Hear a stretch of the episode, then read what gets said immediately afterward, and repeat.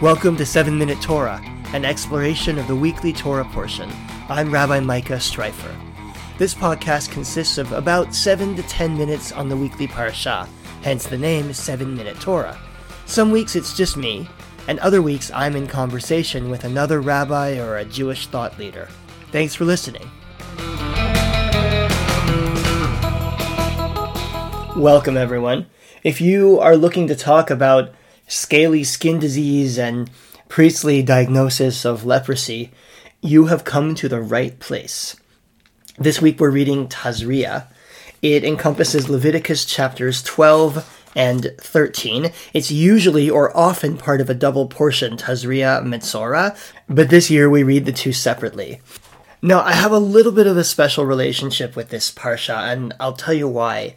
When I started rabbinical school, which was in 2003, every member of our entering class was assigned to give one Devar Torah during Shabbat morning services to the rest of the class, sometime during the year.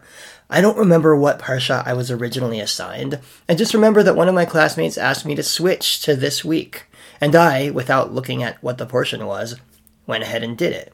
Then I sat down to look at the Parsha, and what did I find? Vaidaber Adonai el Moshe ve'el Aharon lemor. God spoke to Moses, saying, When a person has on the skin of their body a swelling, a rash, or a discoloration, and it develops into a scaly affection on the skin of the body, it shall be reported to Aaron the priest or to one of his sons, the priests.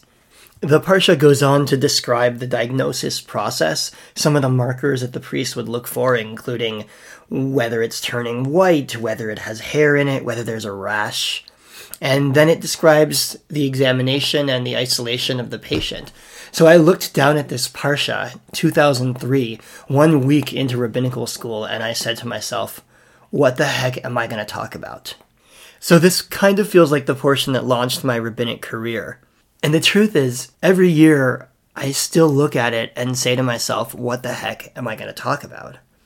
But at the same time, I've come to appreciate this Parsha over the course of the last 20 years, in part because it's one of the few in the Torah that deals with a subject that is actually really important, and that's the subject of healing.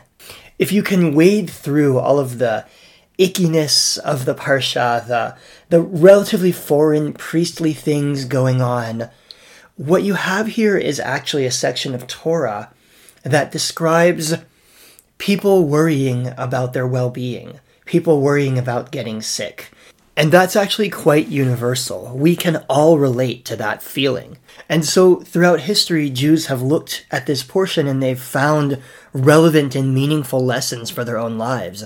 The rabbis sometimes make this parsha about lashon hara, about evil speech, and other times they understand it to be about the need for community support when we're sick. There's a section in the middle of the parsha where we see the person who is afflicted with tsarat, with this scaly skin disease, crying out, tameh, tameh, which means impure, impure. And the rabbis say it's not only about contagion that you're supposed to cry this out, it's also about asking for support and the need to give support to someone who's ill. If you want to hear more about that, I would invite you to listen to my podcast from two years ago, from 2020 on Tazria Metzora, where I go into a lot more detail. For our purposes today, what's important to know is that the idea of communal responsibility and relational responsibility for the sick is quite central to Judaism. We call it Bikur Cholim, visiting the sick, and it is a mitzvah. In fact, according to the Talmud, it is one of the Dvarim Sha'en Lahem Shior, one of the actions that have no measure, that can be done as much as you want, and whose worth and whose benefit are considered measureless. And I think we can all relate to this idea or to this experience that when you're sick or when you're suffering, when you're going through a hard time and someone reaches out to you in support, it helps you feel better. It may not cure you, but it does take away a little bit of the suffering. In fact, the rabbis say exactly that in the Talmud. Nedarim 39b, they say, Kol hamvaker chole notel echad mishishim betzaro. Anyone who visits a sick person takes away one sixtieth of their suffering. So Judaism takes quite seriously this idea that we have a responsibility to each other to take care of each other in times of sickness, and that we have the capacity to help each other heal. And there's a story from the Talmud that I want to read to you that kind of drives home and explores that point. This is from Tractate Brachot, and it's page 5b. It says, Rabbi Chia bar Abba once fell sick, and Rabbi Yochanan came in to visit him. Now, a quick word of explanation. We're in the third century here. Rabbi Chia bar Abba and Rabbi Yochanan are two of the Amoraim, two of the sages in the land of Israel during that time. Rabbi Chia bar Abba probably actually came from Babylonia and settled in the land of Israel. Either way, he was a student of Rabbi Yochanan. So he gets sick. His teacher, Rabbi Yochanan, comes to visit him. He said to him, Is your suffering dear to you? Which is a way of saying, Do you want to be sick? And Rabbi Chia said to him, Lo hen velo secharan. I am not interested, I don't want this suffering or any reward that might come from it. So Rabbi Yochanan said to him, Havli yadcha, give me your hand. And he gave him his hand, and Rabbi Yochanan stood him up, which is to say, he helped restore him to strength. Now, listening to that story, we might think that Rabbi Yochanan has some kind of magical powers, that he's a healer, or a doctor, or a magician, or in some way is able to bring healing to his friend through extraordinary means. But if we continue the story, we'll see that that's not what's going on here. It continues Rabbi Yochanan Chalash. Later, Rabbi Yochanan fell ill. Rabbi Hanina, another colleague, came in to visit him. And then the same story ensues. Rabbi Hanina asks Rabbi Yochanan, Is your suffering dear to you? And Rabbi Yochanan says, I welcome neither this suffering nor its reward. Rabbi Hanina said to him, Give me your hand. He gave him his hand, and Rabbi Hanina stood him up. So first Rabbi Yochanan stood up or helped heal Rabbi Chia bar Abba. Then his colleague, Rabbi Hanina, came and helped heal him in the same manner. The Gemara, the Talmud, then goes on to ask, Amai, why did it happen this way? That is to say, if Rabbi Yochanan was a healer, if he could bring healing to his colleague, his student, why didn't he just heal himself? And it answers with a parable.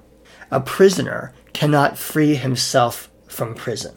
Which is to say, this was never about magical healing powers. It was never about Rabbi Yochanan having some extraordinary power of healing either through prayer or magic or some other means.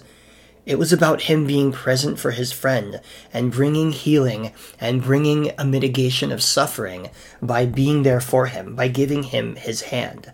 And Rabbi Yochanan couldn't do that for himself. He needed someone else to be present for him. So, both here in the Talmud and also in the rabbi's understanding of this week's Parsha, we see an emphasis on being there for each other, on our capacity to help alleviate other people's suffering by being there for them, by letting them know that they mean something to us.